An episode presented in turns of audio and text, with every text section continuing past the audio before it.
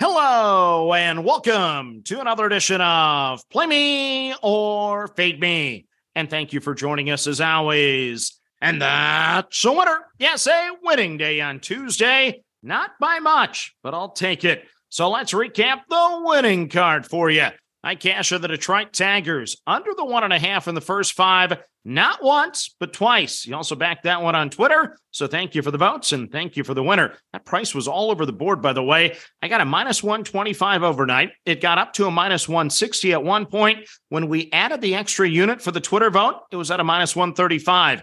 Yeah, the first five team totals, they can dance around on us a little bit, but Shane Bieber, he danced out of trouble, so it worked out for us. Then I had the Houston Astros under the one and a half in the first five. And when you bet the under, I count outs. Shohei Ohtani got me 13 outs. So we have one down in the fifth inning, nobody on, no runs in. I'm feeling good. I need just two more outs. He walks a guy, and walks will come back to haunt you. I told I tell you all the time, I do not like walks. And sure enough, after the walk, boom, two run homer. I lose the ticket not once, but twice. That was also my newsletter play. Got me in trouble with the wife there too. We're watching Ted Lasso together. And normally I spend all night long on channel 720 and DirecTV. That's the Major League Extra Innings channel where I can watch eight games at one time and just move around the audio. But tonight she said Ted Lasso dropped a little early. So we're watching that. I'm following the game on the phone.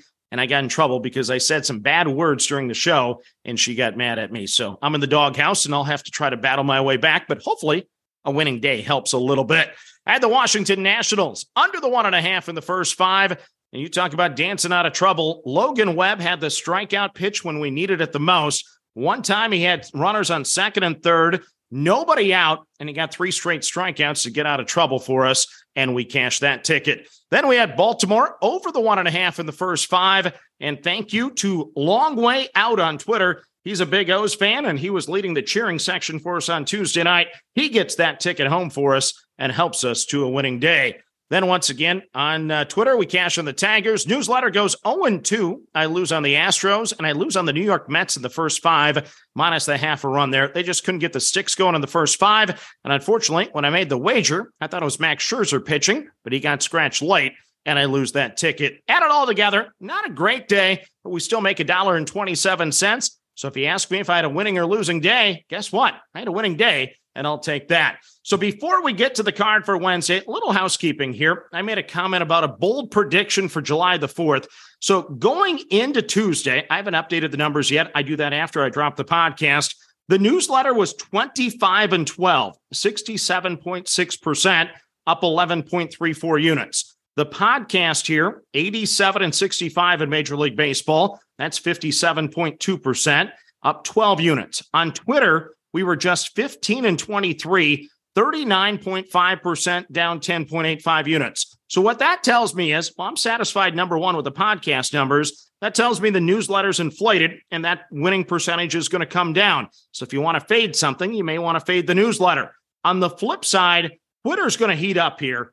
We're not a 39.5% type of handicapper out there on Twitter historically. It's the law of large numbers. They still haven't worked out. The podcast picks, of course, four plays a day. Newsletter and Twitter, lower volume there. Sample size and law of large numbers takes longer to work itself out over the course of the year. So if I had a, a vote here, once again, I'm going to tell you right now, I would be riding the Twitter vote and tailing that the rest of the year because that win percent is really going to come around. I think it's really going to move here between July 4th and right now. So watch that Twitter number. I'd be backing that vote on a consistent basis. That's just my two cents. I'm already backing it. So you might as well join in the fun. But now let's get to the card for Wednesday. First game off the board. Here we go. It's the Colorado Rockies at the Pittsburgh Pirates. So Antonio Senzatela gets the call for the Rockies. I apologize if I butchered that name. Two starts in AAA during his rehab start. Six and a third innings, 10 runs allowed. Not good. He had one start for the Rockies here with the big club. Went five innings, giving up just one run at the New York Mets. They can't hit anybody right now. Career 4.85 ERA over seven years at the big league level.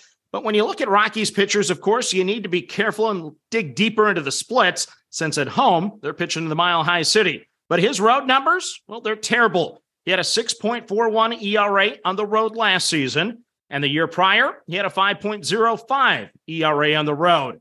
Pirate uh, splits here, ah, they're mid pack, nothing special at home either. And then the ugly numbers the Pirates have lost eight of nine games and have scored two or fewer runs in all nine games. So this team has basically gone from hitting a big baseball, like a slow pitch softball hitter, to now being able to not buy a hit when they need it. So if you follow this play, please have your eyes wide open. We are willingly betting on a team to score three runs in the first five innings that has scored 12 combined runs in nine full baseball games. But as I like to say, momentum in baseball is only as good as your next day's starting pitcher. I think the Pirates are going to get some runs today. So on Pittsburgh, over the two and a half runs in the first five at a minus 105.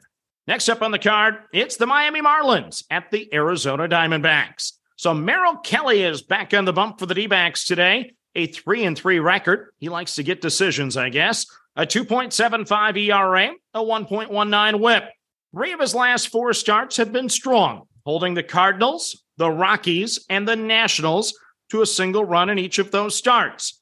3.37 ERA last season, 3.02 ERA at home last year. He did have one start against Miami, not so good. Five innings, giving up three runs. Lifetime, though, Miami hitters are hitting just 216 against Kelly with only two extra base hits. Miami ranks 27th in OPS against righties this year, and they rank dead last in scoring. So that's a nice combo. Add in the fact I get this play at plus money. Yeah, I'll bite the hook.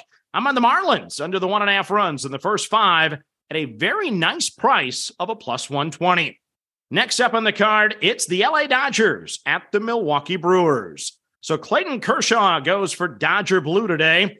He tossed some gems to say the least over his career. Five and two record so far this season, a 2.53 ERA, a 0.98 whip.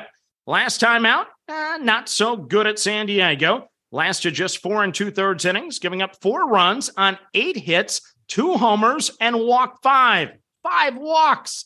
He had only five walks allowed all season over 38 innings prior to that start. Four starts in, road numbers look a little shaky this season with a 4.37 ERA. Last year, though, he had a 2.17 ERA on the road with a larger sample size, so I'm not going to overreact yet. Brewers hitters are a lifetime 10 for 63 off of Kershaw. That's a 159 batting average against. This season, the Brewers rank dead last in OPS against lefties. The price is fair. I'm going to take good pitching over good hitting. Give me the Brew Crew under the one and a half runs of the first five at a minus 115. Then the final play on the card for you. It's a gut play here. It's the San Diego Padres at the Minnesota Twins. So Seth Lugo will toe the rubber for the Padres today. A 3 and 2 record, a 3.21 ERA, and a 1.34 whip. Pitched well last time out, going six innings, giving up just one run against the Reds. Solid career numbers with a 4.6, or excuse me, a 3.46 ERA. Road splits, though, have been a bit higher. Biggest concern for me batting average against this year is a 278, second highest in his career. So he's hittable, as they say. Well, can the Twins hit? We'll find out. Twins hitters have limited at bats against Lugo, going just four of 22 so far. Twins bats this season ranked 21st in OPS against righties, 14th in OPS at home. I'm a Twins fan. I might be in denial, but the top of this lineup should not be batting 213, 185, 233, and 200. Those four batters drew four walks on Tuesday. They hit some balls really hard. After scoring just six runs in four games, I think the Twins bust out tonight.